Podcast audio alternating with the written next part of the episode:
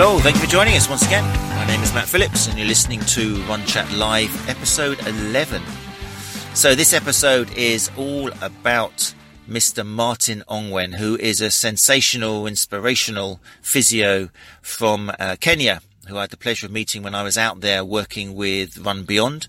And um there's so much in this episode. Um, I don't want to give a lot of it away. We did spend some time commenting on photos.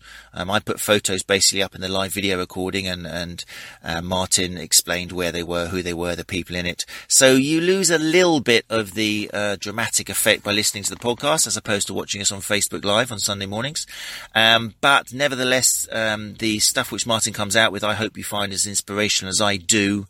Um, he was part of the recent Reasoning, Responsibility and Reform in M S K Practice, organised by Jack Chu and the rest of the team at PhysioMatters podcast. Um, so there's an awful lot here for the therapist as well. Um, if you're not familiar with the PhysioMatters podcast, then do look it up.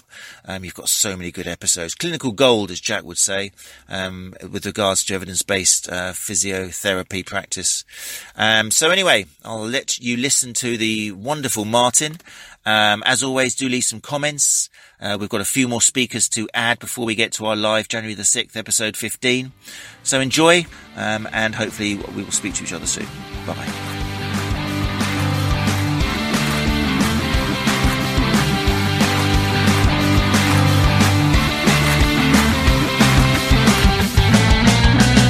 So I think we are live. We've got a very special guest on this morning who I'm really looking forward to introducing to you, um, Martin, aka Kenyan Physio, who I had the pleasure of meeting uh, when I was recently in Nairobi in Kenya.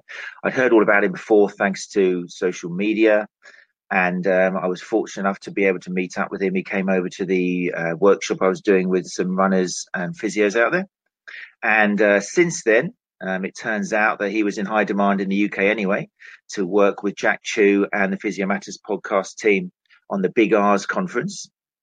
Um, so that all tied together. I couldn't unfortunately make it because of other duties, but um, we've managed to get him on cam today. So um, just in case you're not aware, I'm sitting here at work in Studio fifty-seven Clinic in Hove, and I don't start until eleven o'clock today, I think. So um, what we do every week is we do a little kind of podcast web chat thing here where I get a chance to bring on special guests who I think can help both runners and therapists clear up a few of the misconceptions um, in our industry, um, and sometimes, especially in the case of Martin, just give inspiration to everybody, because I think you'll see when we bring him on that he is a particularly inspirational person, although his modesty will prevent him from admitting that. So without further ado, I think what I'll do is bring on Martin and allow him to introduce himself. Martin, good morning to you. Good morning, Matt. How are you doing?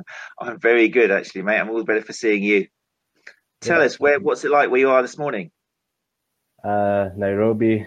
Um, it's It was raining in the morning, uh, but now we have the beautiful sun as usual. So it's a little cold. Um, I have the jumper on. Cheers, help. So, yeah.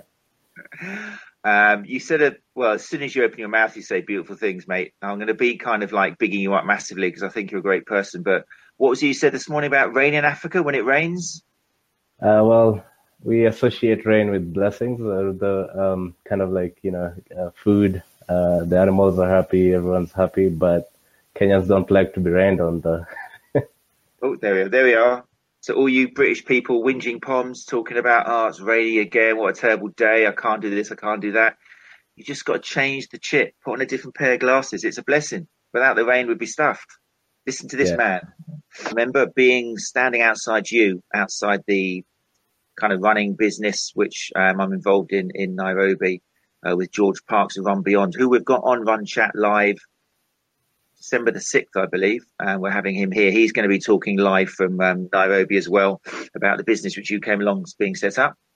Yeah. Um, but yeah, we were standing outside, and I think it was the, it might have been the last day when I was about to go off on safari or something, and there was you and me and a couple of other physios, and um, and it was raining outside, and we were kind of just taking in that moment. It was a beautiful day, and there was such a good vibe. And you just start, you looked at me and said something like, "You're here, kissing the rains down in Africa."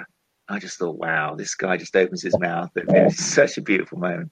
So yeah, that song, I've always loved that song.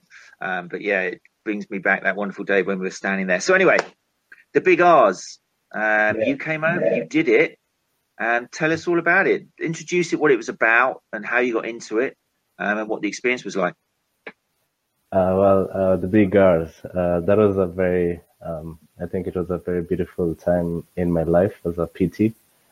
Uh, it's uh, it was about uh, reform, reasoning, and responsibility, uh, getting physios together, uh, a group of physios who are like-minded, um, kind of talking about uh, just changing the scope of how we practice. Uh, um, ideally, if I could summarize it, it's uh, about putting the patient um, at the forefront of healthcare, and just, you know, caring, sympathizing, empathizing with them, and uh, you know, just giving giving them the best of care, um, if I would say.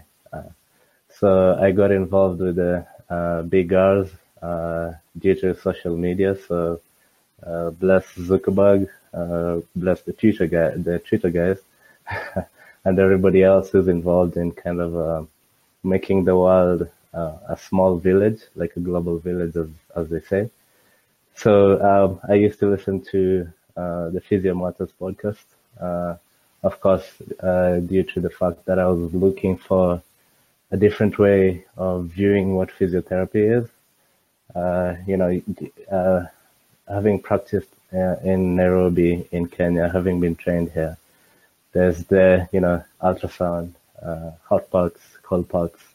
Ideally, that was the norm of, you know, when you go to a physical therapy clinic, and big files, big patient files of the same condition being treated the same way every other time, yet the patient is not getting better. So I was like, uh, is this really what uh, um, what I signed up for? So then I, you know, went out to look for information on Facebook, on Twitter, um, then Instagram recently. Uh, so... Uh, the PhysioMatters podcast was kind of like the main go-to. Of course, we had different, oh, you know, different podcasts. Um, Eric Mira's podcast, uh, Science P T, uh, the current Litzy, uh, which was also a big one uh, that I used to listen to every other time, just to uh, get to understand what, you know, what is the research, what is the new research about um, physio, what can I use to best, um, first of all, educate Uh, the P Ts around Kenya, and then improve my patients' lives. So uh, the communication back and forth with uh, back and forwards with Jack, uh, and then um, uh, sometime Jack uh, reached out to me and said, "Would you fancy a Skype call uh, sometime?" And I was like, "Yeah, let's do this. Uh, uh, let's get talking. Uh, it'll be it'll be lovely talking to you." Um, in person. And then as we as we as we were, as we were chatting about, you know, P T and uh, all the different scopes, uh, different uh, the differences between Kenya and P T in the U K. Uh, so he said, um, "I'm actually organizing something. Uh, it's called it's going to be called the uh, Big R's. Uh, we're talking we'll be talking about reasoning, reform, and responsibility, and uh, uh, we may we may just." Uh, have you come uh, for the Big R conference?" And I was like, "Okay, uh, I need to get a visa first." Which Up was, to that point, had you been to the U K, or kind of like, have you travelled at all? No, um, I hadn't been to the U K. Uh, not, not, uh, not yet. I'd, I'd actually tried um, a couple of years uh, earlier, and uh, they denied me a visa based off the fact that I was, I wasn't married. They didn't feel like uh, my employment was uh, uh, enough to get me to the U K and back, and also probably just, you know, uh, are you going to come back to Kenya? And we don't, you don't give us enough reason to come. Uh, no, to right. Um, yeah. yeah, but well, then, that was our lot. Yeah, so uh, then I, um, I, you know, we, we talked about that, and then uh, I said, let's let's give it a shot. Uh, and cross our fingers that uh, probably I'll get the visa and travel there. So yeah, um, I eventually got the visa. I got to fly to the U K, uh, uh, which was uh, kind of like a really humbling experience, I would say. Uh, like, who would have thought, um, you know, the, just another Kenyan, uh, a Kenyan physio uh, going about his business is in Nairobi, uh, going to the U K to give a talk. The conference, um, it was, uh, it was something. I, I, I, I hadn't been in a room full of physios who were thinking the same, the same way before, uh, with great ideas, talking about how do we, how do we improve. I cannot, I cannot start comparing the Kenyan scene to the U K scene in terms of physical therapy, because that's a hundred years of advancement as, as opposed to fifty years, um, uh, of P T in Kenya. So, um, just, uh, being in that room was kind of like, uh, some sort of energy that I got, and I was so excited, but I was also feeling small in the sense that, uh, I was in a room uh, full of, uh, really smart people, uh, smart presenters. And I was like, okay, uh, how do I go, how do I go about this? How do I, you know, how do I make it happen? So, but yeah, um, I think, uh, after the, after my talk, I became a little famous on Twitter. So that was, that was a, a kind of something. Uh, it was impressive, yeah. That's great. That's great. You've certainly seen a lot, lot of people. Yeah. Uh, uh, I, I might, I might got an echo going. I did. Um, I did meet uh, uh, almost all the. You know, I put a face on uh, the people on Twitter that I, I used to bother a lot. Um, uh, Anne Gates. Uh, uh, Roger Kerry, uh, I, I'd, I'd known about Roger Kerry through Doctor Elijah Freeman. Uh, so I was like, I need to meet, I need to meet this guy, uh, when I get to the U K. So, uh, Adam Meakins, uh, a great guy. Uh, um, it was, it was impressive. Yeah. So Adam Meakins, uh, can you hear that echo from your end? Uh, that's, yeah, I can hear you. That's but good. I can I can hear the echo, yeah. Oh, good. So yeah, Adam Meakins is a great one. This is more for therapists who are kind of involved in Twitter and social media, and because um, let's face it, it comes across as a loud mouth. I, I won't say the next word, but, but then uh, it's all it's all like capitals and exclamation marks and massive, huge, controversial statements. But then you meet him in real life, and yeah, were you surprised yeah, yeah. There's a, kind of a difference there from what you expected? Yeah, I was like. Uh... You're you're actually a cool guy. Um, humble guy. Um, you're actually a cool guy. Yeah, very very humble. And I remember I remember telling him that I, I was I was a little bit tense and kind of like don't know what to say, uh, don't know how to put out my uh, my presentation. And then he was like, "Don't worry about that. Um, those are human beings just like you are. So get out there and do your thing." So um, I remember those words really clearly. So. It is, it is amazing meeting these people in person, because I think social media can be so useful, but it's just at the end of the day words, and we read the words as we want to. We've got our own biases and things, and especially if they're in capital letters and that. So you get to meet some of the people you've mentioned in person, which I've been lucky enough to as well. Um, yeah, and you realise they're just like us, you know. Sometimes yeah. You have good days and bad days. And also it's useful as well. We were talking about it last week. Um, um, it's, it's sometimes it helps remind you not to have gurus, not to set people on pedestals, because um, that can be part of the problem in in uh, reforming um, M S K and and physical therapy is, is people jump onto these kind of guru bandwagons, don't they? And they think that's the only way to do it, and they don't listen to anyone else. So um, yeah, well, it was a fantastic conference. I couldn't make it there myself, unfortunately, um, but I've seen a lot of the footage from it, and um, you went down very successfully, didn't you? Yeah, uh, yeah. According, yeah. according to Twitter and according oh, yeah, to the audience as well. So uh, yeah, that was amazing. A experience. Yeah. So um, moving on from that then, um, we'll put a link up to PhysioMatters podcast and, and all that um, in the comments. In, if, if therapists in particular aren't familiar with the PhysioMatters podcast, then you should be. There's a whole bunch of great um podcasts and interviews with with evidence-based practitioners out there, but for now, as we've got you here, Mister Martin, um I'd like to hear about kind of a bit more about Kenya and you growing up and how you became to be a physio, And you can take it right back to the beginning. Yeah, I want to hear about your roots and the whole whole shebang. Uh, okay, well, um, uh, I'm from I'm from. Ideally, I would say we are originally from South Sudan, because uh, that's where we kind of. Uh, my tribe is the Luo tribe. Um, it's uh, uh, we originated all the way from Egypt, I would say, co- kind of following the River Nile, and then we settled in Kenya. So we like to live around uh, uh, water bodies. So uh, I come from the western part, which is around the Lake Victoria. Ideally, it's uh, one of the uh, largest lakes in Africa. And uh, uh, I was born and raised in Nairobi. So uh, something about me is that my my mom is a physiotherapist. Mm. So um, I'll say like mother like son. A lot of people like to say like father like son, but they, mine is a little bit different. So I kind of understood uh, from a from a young age what physical therapy is, um, and uh, just seeing my mom uh, working with patients, she was very uh, uh, humble, very listening, very caring.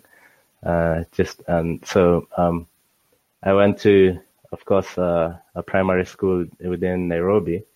But then after the bomb blast in ninety-nine, I went to boarding school, which um, I, I won't say it was fun being in a boarding school in uh, uh, in one of the rural uh, villages in Kenya, still the western part of Kenya, because uh, it was supposed to, supposedly uh, safer than being in Nairobi at the time. Uh, so I went to high school. Uh, after high school, I went straight into uh, college. Uh, which was P T school. Ideally, I wanted to become uh, a neurosurgeon. Uh, you know, when you're growing up, you have all these ideas of what you what you want to become, um, and uh, how life is going to turn out. Uh, but um, as you grow up, you realize sometimes it's not the case.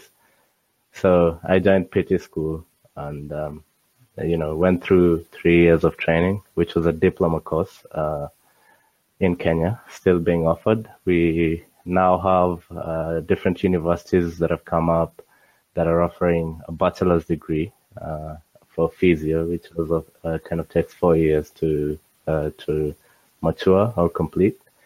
And then um, uh, after that, I started practicing. So I practiced in a private clinic, uh, just trying to learn the business, uh, trying to, um, you know, I looked, I, I, I was looking for mentorship. Um, a lot of times uh, in P T, the uh, the P T scope in Kenya, you don't really get um, some form of mentorship as you train. So it's more or less instructions: do this, do that, do this, do that when you're in clinics or when you're in hospitals.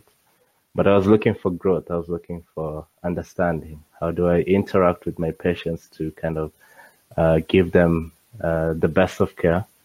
And uh, I, I was, I had a lot of questions. Um, a lot of times, if you ask a lot of questions, you, uh, you either get shunned or, you know, why are you asking too many questions? Just do what I told you to do, because that's. Did you, sorry to interrupt, but did you at the time feel that you were? Because we hear from a lot of critical thinkers that when they're back studying, they did find that they had more questions than the rest of the crew. Often, the people were kind of like stood out as being a problematic student. It's like Jack Chu was one of Roger Kerry's students.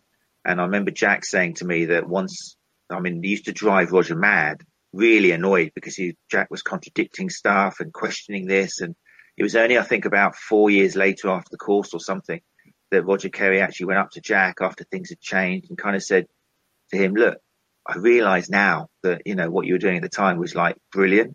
And he recognized that that's kind of a common theme. Students who become critical thinkers and evolve and, and, and, and make big footprints in, in, in the changes in our industry tend to be problematic students. So were you different at the time when you were studying, or was everybody as critical as you? Uh, I was a problematic student, you know, just, uh, uh, you know, uh, keeping uh, in Kenya, you, people don't keep long hair. A lot of people uh, question you with long hair. You...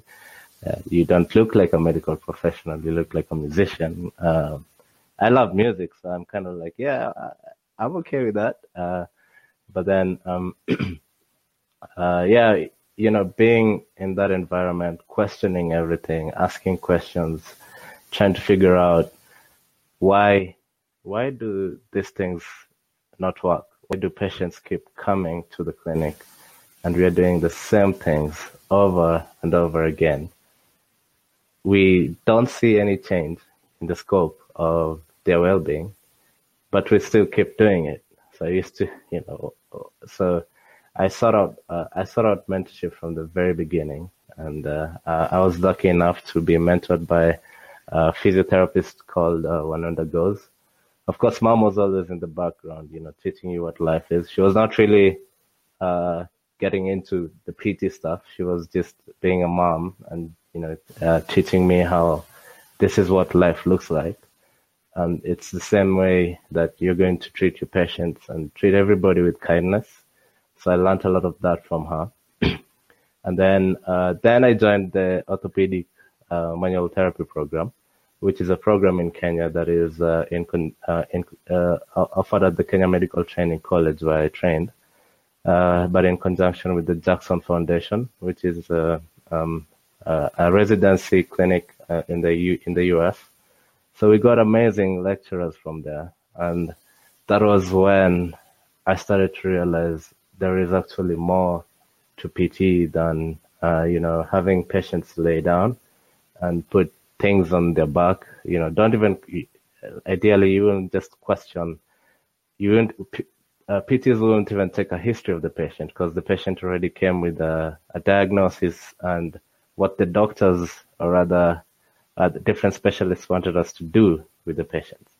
So you, you, there was this scenario where uh, you didn't question the patient. You just had the patient lie and then, you know, do whatever was instructed. So idea, ideally, we were um, technicians, right?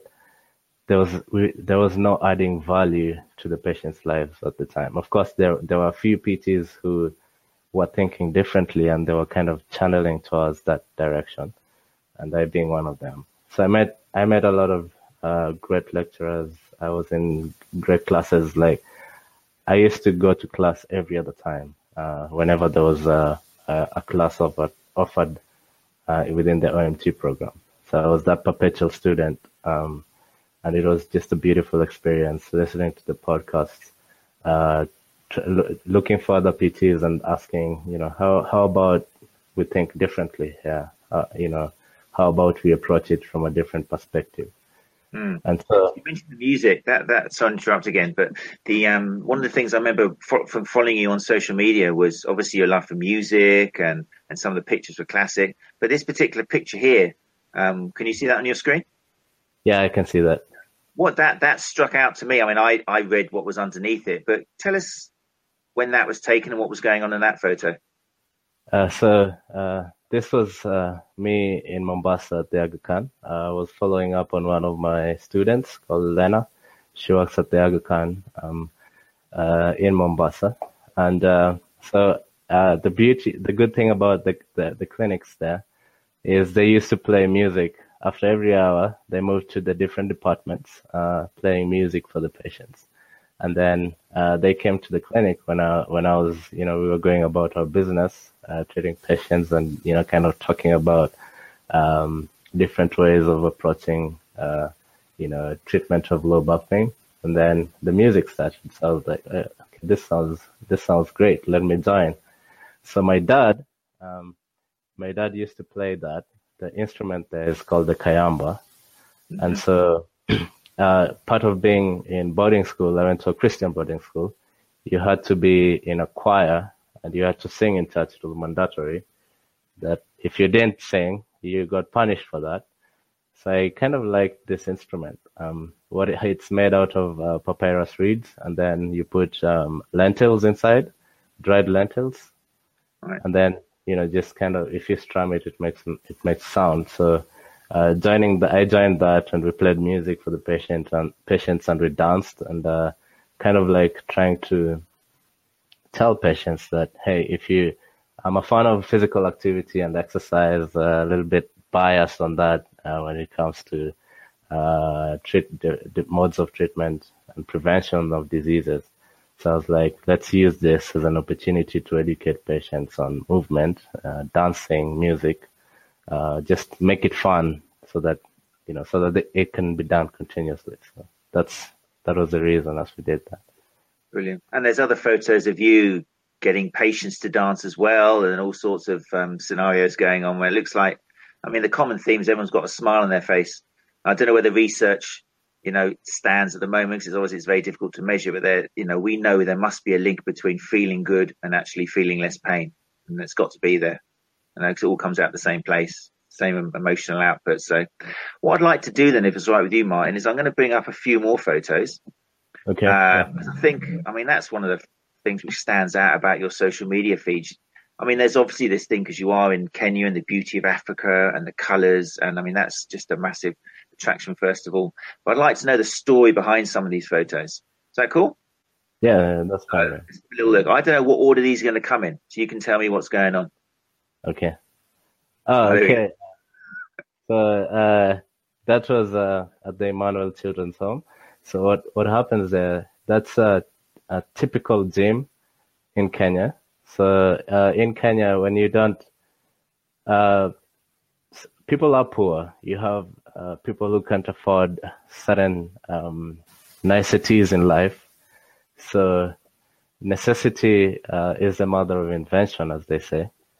So ideally, what, what you see there is a bucket that you cut into half, and then you put cement, take a metal bar, and then you kind of just join them together, and then you put cement inside and concrete. So uh, you let it dry. So that kind of uh, forms a bar, like a weight bar that you can lift. Uh, you can do deadlifts on. Uh, you can do whatever you want with it, squats. Um, uh, it doesn't usually come out as very accurate on both sides. Uh, sometimes one side could be heavier than the other. The other side is a little lighter. But, you know, since we know that, you always alternate. So if you if you lift using the right hand on, on the heavier side, you can alternate when you're doing other reps on the other side. And then uh, that's uh, you have a bench there that you can lay on and just kind of uh, do different, you know, uh, rows, uh, uh, push-ups, kind of like bench press and all that. So that's uh, brilliant. That's and that bench is made with some kind of gaffer tape or something to give you extra padding. That's amazing. Yeah. It's a great, it's a beautiful photo. Um, because I remember there was a photo. I, I didn't realize they were actually buckets filled with cement. I thought, because they also use kind of like um parking posts, don't they? Is that another thing yeah. you pick up? Those big parking posts. I think it's a classic photo of Kipchoge using them weight training somewhere. And um, yeah, no, it's amazing, and it's a lesson for all of us again.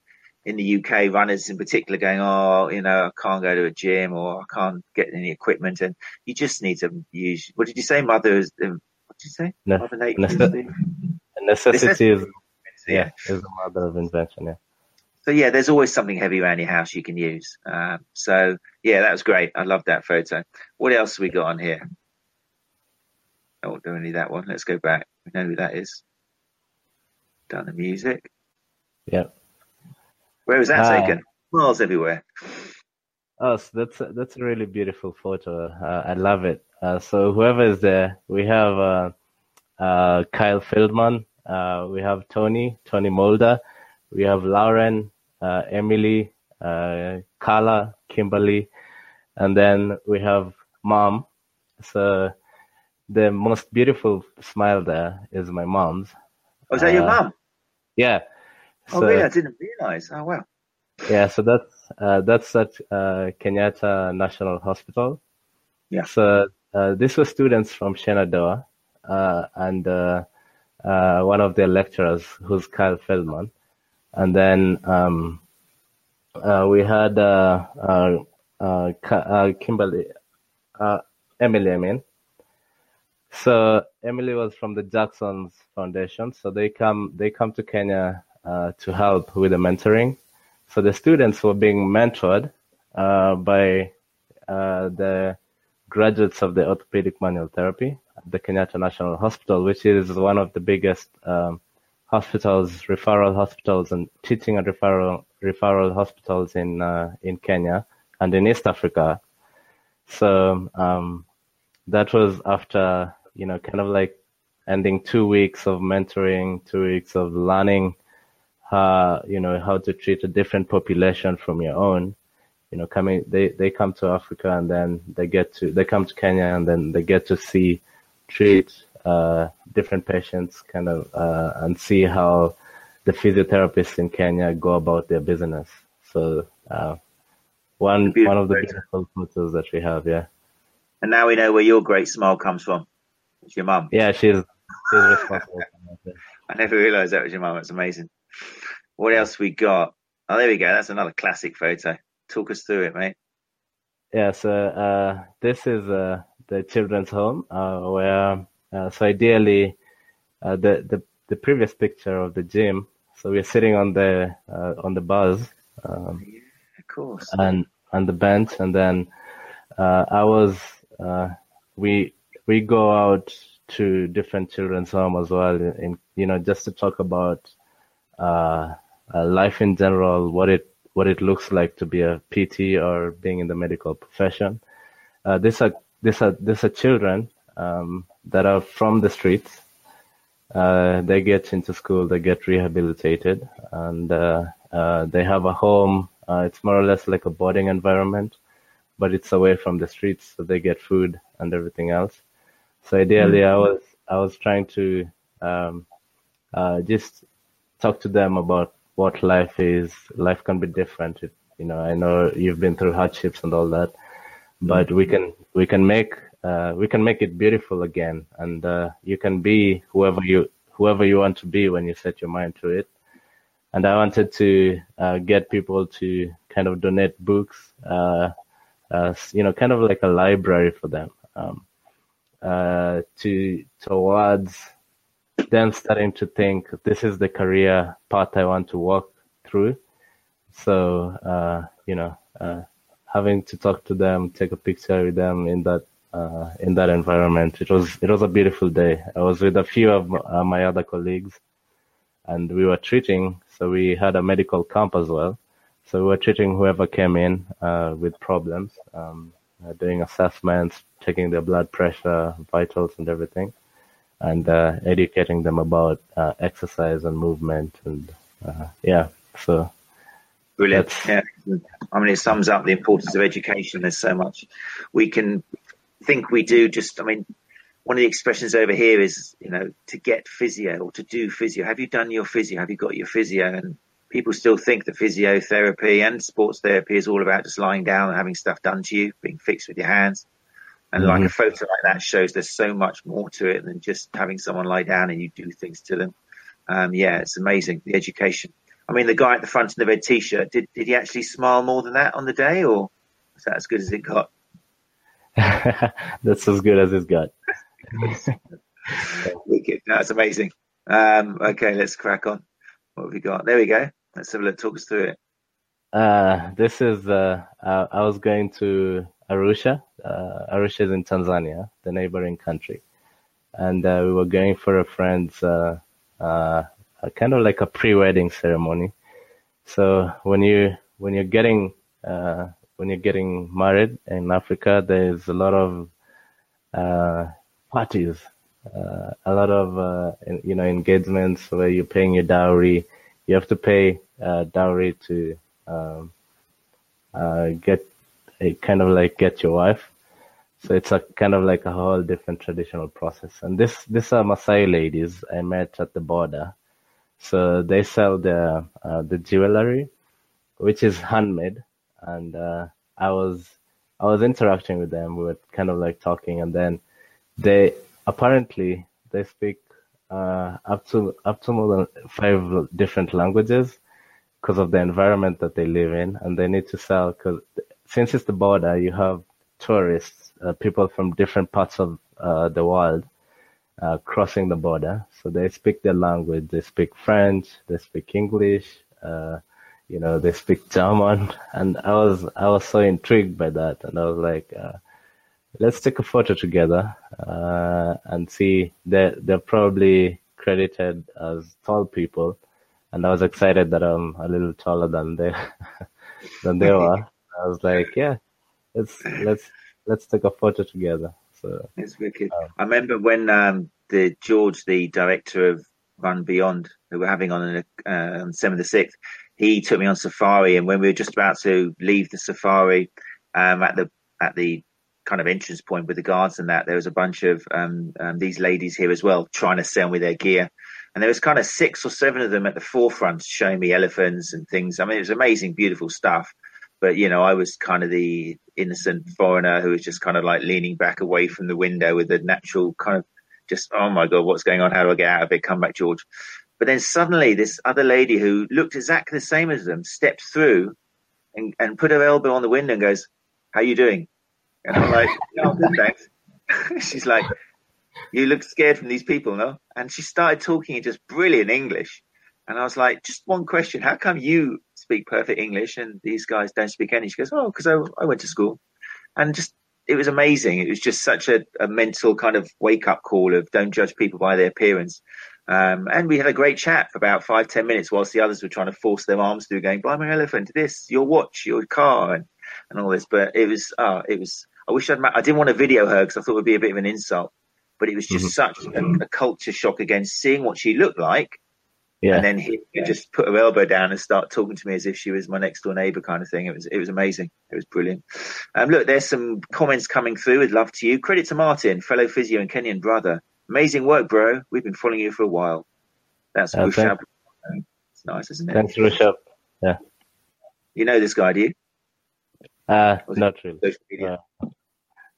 Um, what else we got? I think there's a couple more photos, and then I want to get on to talking about. Ah, oh, this is a great one as well. God, I could do this all day with you, mate. Um, yeah, talk us through this one. Uh, so this, uh, uh, this, uh, the picture. Photo credits to Doctor Elijah Freeman. He is a he's a great doctor. Um, he's a uh, an orthopedic uh, specialist as well. Travels around the world, um, treating and uh, uh, teaching. So. Uh, I, let me talk about Freeman first, because uh, I reached out to Doctor Freeman uh, on Instagram and on Facebook, because he was he was moving around taking pictures. Uh, he's a very great photographer, a great clinician, and um, uh, I reached out to him and said, uh, "Doc, would you fancy uh, coming to Kenya?" And then, uh, of course, he's he went he. He went kind of trying to dig around for information about who's this African boy, uh, you know, uh, telling me to come to Kenya just like that. Uh, so apparently he's a good friend of Roger Kerry. Uh, so he asked Roger Kerry, do you know this kid? Uh, and then, you know, uh, Roger probably yeah said, yeah, he's a he's a, he's a he's a physio from Kenya. And then, um, uh, you know, Doctor Freeman should, uh, you know, said, yeah, I think I want to come to Kenya. And he showed up, you know. Um, I didn't even go to pick him up at the airport. I sent my brother because I was, you know, uh, uh, busy with other things. So we went to the Maasai village uh, to treat and teach them uh, on, you know, just different forms of exercise. So uh, a lot of times we assume that since uh, they walk a lot, they move about, they don't have these pains that people do. But Uh, apparently they do. And um, if you look at my Facebook, I've been talking about cancer and men speaking out. Uh, in in Africa, Kenya uh, especially, a lot of the men don't speak out about what what they go through. So we go through a lot, but we keep quiet about it. Uh, even if it's painful uh, uh, experiences, uh, to the extent even if you go to a clinic, you're told, you're still told to, hey, be a man. That's, you know, that's, that's not, kind of, you know, that'll go away. Just be a man, it'll go away. So this picture, we were, we were treating whoever was having any form of musculoskeletal pain, and we were just explaining to them what, you know, what pain is and treating them. And, you know, they were showing us around. So we were kind of trying to learn the culture, their culture and the traditional aspect of medicine.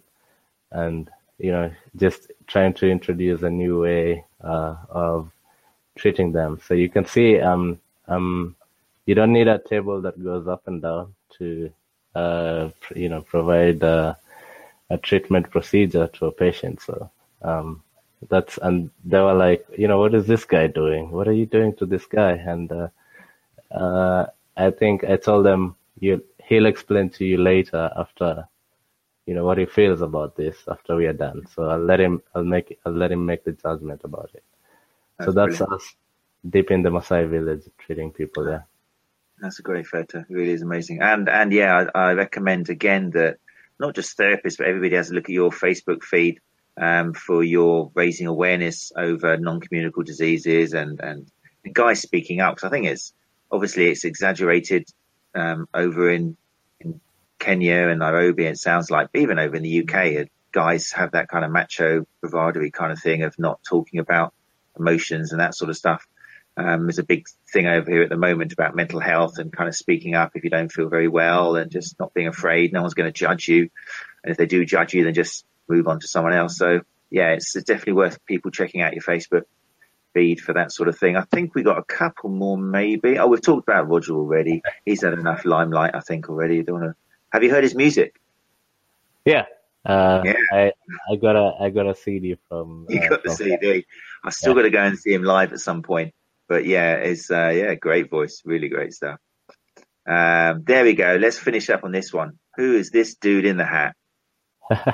So that's uh, that's my partner in crime. Um, I call him Shadrach Wabwire Okumu. He's actually right now he's in Uganda, uh, you know, spreading the uh, knowledge, you know, um, of P- trying to teach P Ts to think a little differently than they do, and you know that that they're kind of like uh, uh, new science that we can try to incorporate uh, to help people better and move better. So I go around uh, with him almost everywhere. Just I didn't, I couldn't get him to the U K for obvious reasons. And then the little kid uh, is uh, Adan. Uh, so in the Maasai village, we were uh, we were hosted by uh, Adan. And again, that photo uh, was taken by uh, Doctor Freeman uh, or Doctor Sibor, if you wish. Uh, and uh, we were just. Uh, it was in the evening. We were from treating the community. There's a local, uh, um, kind of like a small hospital where you don't. Uh, there's not a lot going on because of the. Um, it's a small house. It's really small, so there's they don't really have uh, a lot of equipment within that area, and so we were just having um, in the evening uh, chilling. We were listening to their music. They they play different traditional instruments and they sing as well. So they were singing reggae, and you know we were just having a good time uh, and you know, uh, having to give the baby some little sugar to. And the baby is uh, Adan's Adan's baby. That's Adan's uh, uh, third-born third-born son. Yeah, oh, amazing photo. And again, I mean, is what is it? Is it just the people you know have got great smiles, or is it all? Kenyans with great smiles. Uh, I guess we, we smile a lot. Uh, yeah, I definitely saw that. I mean, when I was I had the pleasure of going there, and I went for a run with a group, and within two minutes, everyone was singing and raising their hands up, and you know, and it was amazing. It's just a great experience. Such a positive country, and I'm not going to get into it now because we could talk about that forever. But there's such a distorted view of Africa um, here in the U K, and I imagine in other countries of the world. And I think I said it before in another. Uh, web chat. Um, I read an article a few years ago about the famous kind of uh, Live Aid song, the "Do They Know It's Christmas Time" song. You know, you know the song. And I read an article kind of criticising it, saying that this this song by Bob Geldof has done so much harm in the image of Africa and where nothing ever grows and "Do They Know It's Christmas Time" and all this tragedy and death and stuff. And and that's happened in Africa and still happens in places, but. It gave the U K this impression that Africa is just a, a barren land with nothing ever grows. Everyone's dying, everyone's starving, and it's so not true, you know. Um, and it was going to Kenya and seeing the productivity with sixty to seventy percent of the industry being agriculture, um, and just the, the the wisdom and the knowledge and the smiles. And it's, as always, you know, you guys and Africa and, and so many other countries have got so much to, to teach us. Um, and so it's a shame, like you said, that that. With things like Brexit, and I don't want to get political, but surely moving forwards is breaking down walls instead of building them up. I think that's kind of logical. So anybody without mentioning any American presidents who are building walls, I think that is a step backwards. It's got to be. You know, how is that? You know, it's, anyway, we won't go into politics. Right, listen, mate, um, I've got to talk to you about runners, because although I believe that everything you do and say will be inspirational to any runners who are watching this, um, yeah. obviously yeah. from Kenya, you're aware of, um, well, when I went to Kenya, I, I expected everybody to be running kind of like sub three hour marathons. I now realize that that was a little bit, if anything, racist on my part, because it's not the case, um, as I was very glad when I went out with a running group. Um, I've realised now that that although there are oh, so many of the elites come from, I mean, I've got a statistic here, which I want to get it right, um, which I read uh, the other day. Yes, this was from two thousand eleven. Um, seventeen American men, uh, athletes, um, in history have run under two ten in a marathon. Okay, that was in two thousand eleven. In that same year, thirty-two from the Kalenjin tribe um, managed to run that time. So, yep. I mean, what is it? Let's talk in the remaining time we've got about what is it that makes, in particular, the Kalenjin tribe and the whole um, Eldoret area and the Rift Valley. Is it nature or nurture? What's your take on it? Uh, I would say both ways. Um, the environment they live in is really high altitude. Uh, that in relation to the oxygen capacity, uh, you know, kind of like the ability to endure uh, long distance uh, distances in terms of running is um, kind of like um, an added advantage because of the environment that they have grown up in and lived in.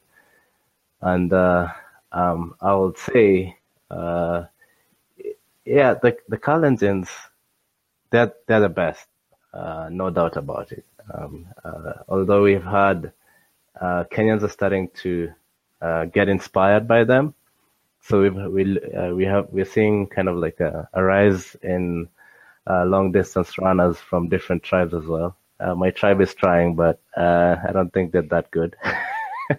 Your own tribe. What's your tribe again? Uh, Luo.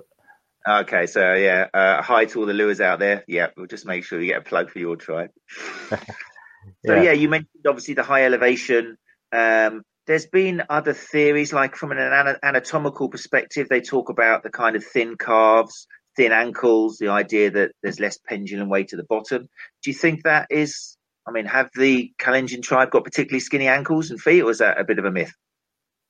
They're, they're, they're skinnier compared to other different tribes. That's Um, uh, if you if you do kind of like a statistics base, or if we if we kind of put different tribes standing together, uh, they they are more leaner in terms of their body shape. Um, they don't really. It's very hard to see. Um, uh, I'll say a big a big Kalenjin. Don't want to use the word fat because uh, of obvious reasons, but it's hard to it's hard to see uh, one like that. Um, So yeah, they they're leaner compared to other Kenyans uh, in terms of their body mass, in terms of their body weight as well. Yeah, so it could be a factor as well. Um, and then the other thing I've read is maybe I mean there was a famous story of um, uh, Kip Keiner, who the stadium's named after. Um, it was in the Mexican Olympics um, where there was a big upset and he won, and it turned out that he'd been told a few days before not to actually run the race. Because he was suffering from, what was he suffering from? Um, I think it was a gallbladder. Oh, yeah, gallbladder infection, um, which yes. is incredibly painful. And yet he yeah. not only, you know, ran it, he actually won it.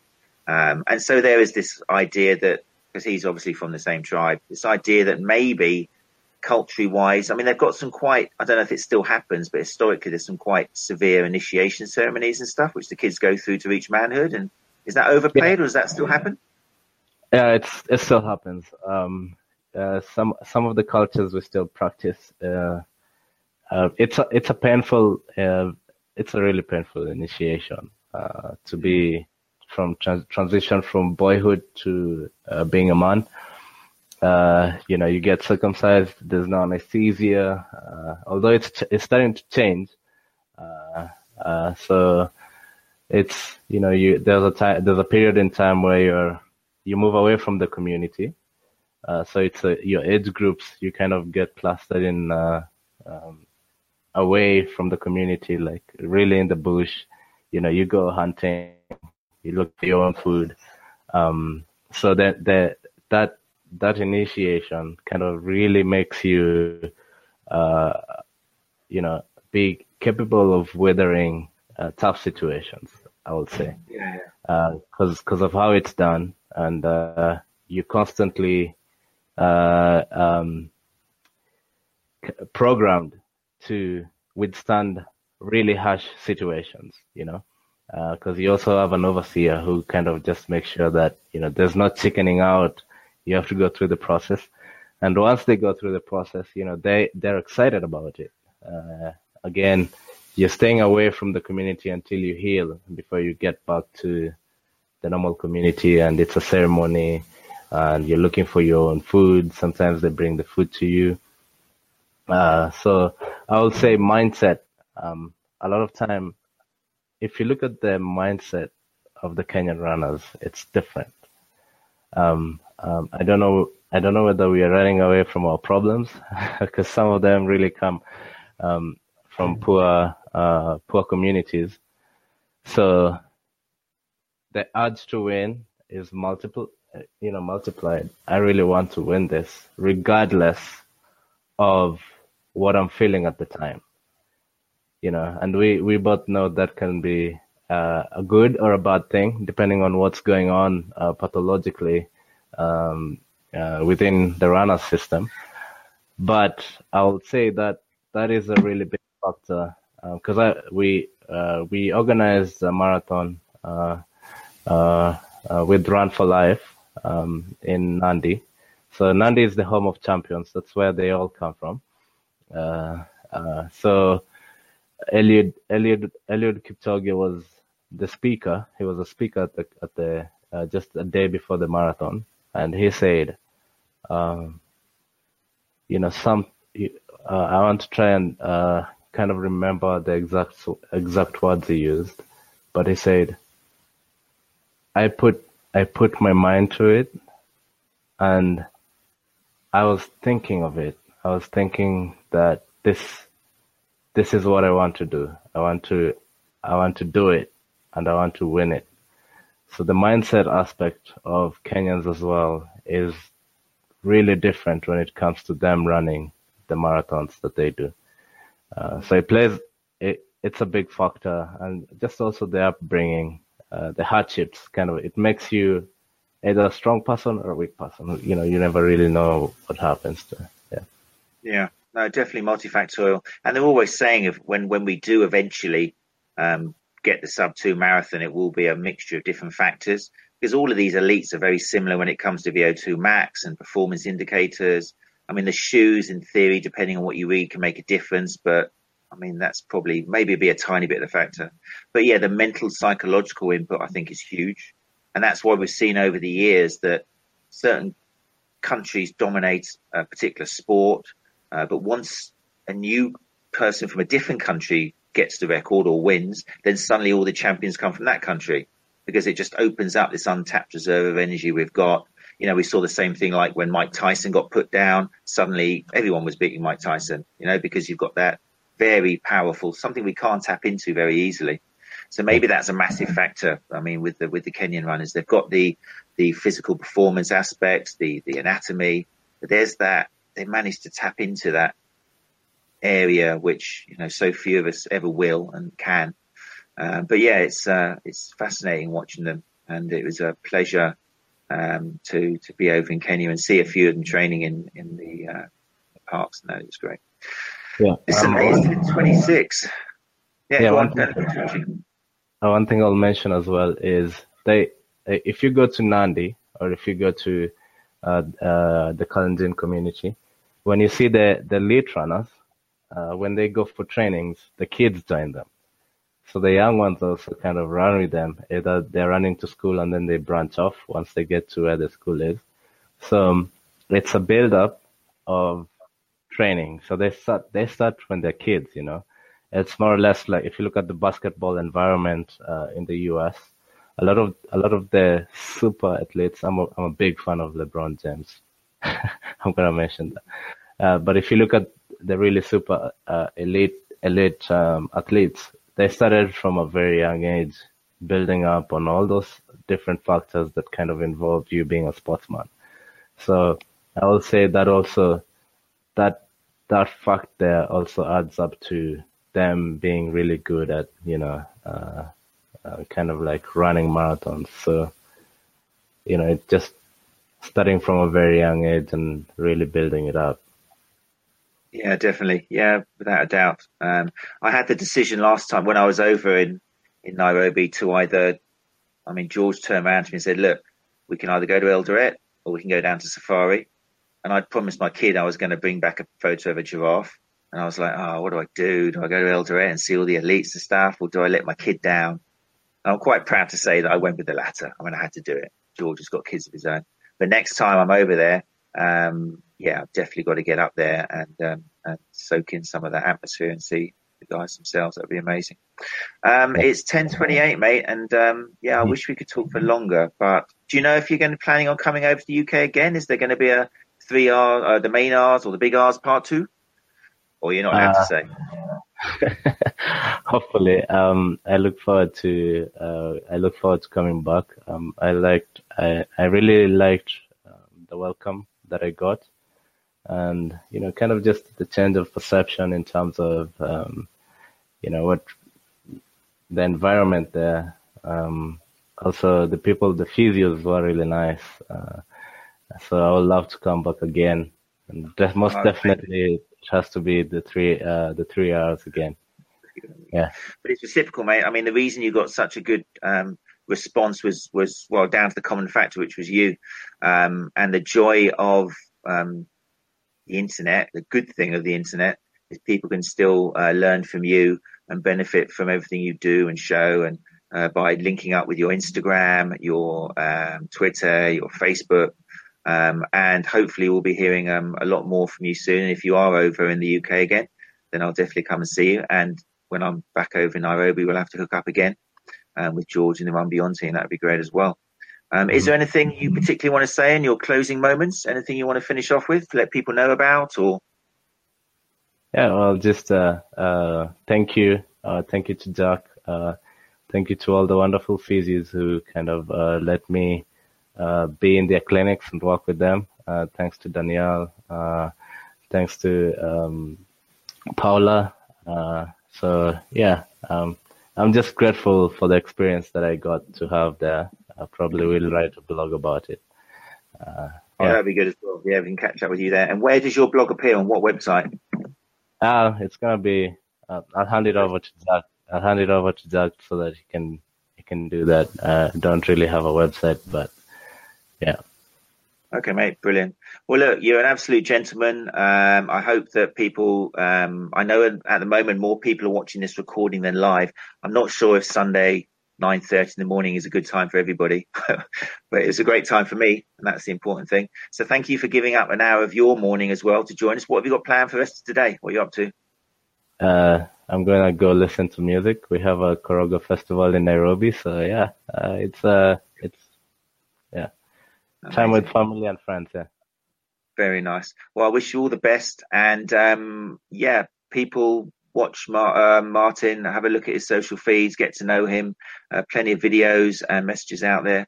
And um, yeah, thanks very much again, Martin. And we'll speak very soon. Cheers. So long.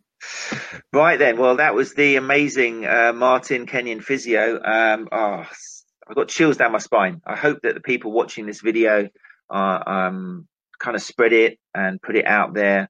Um, Run Chat Live isn't about me making anything. I'm just here in the clinic and I'm about to do a day's full of work. So it's just to try and bring people who I feel um, um, are worth both therapists and runners and anybody really in this case, um, just to bring into their lives to watch. So if you enjoyed this, then do please share it in your social media streams, get his name out there. Um, and uh, yeah, next week, what is next week? twenty, uh, I don't know. We've got some great guests coming up. Um, we've got um, George, who I mentioned from Nairobi, coming up as well. He's opened up a running company. We've got Elizabeth Barnes is going to come in, uh, winner of the Marathon de Sable numerous times. We've got Ben Cormack coming in. I hope we're going to get Derek Griffin coming in. Uh, so pain specialists, movement specialists, um, physiotherapists. We've got loads lined up. So nine thirty on Sundays, if you want to join us live. Thanks again to Martin. I've got to go because I've got some work coming up soon. Um, so thank you, and hopefully we will see you uh, next week. Adios.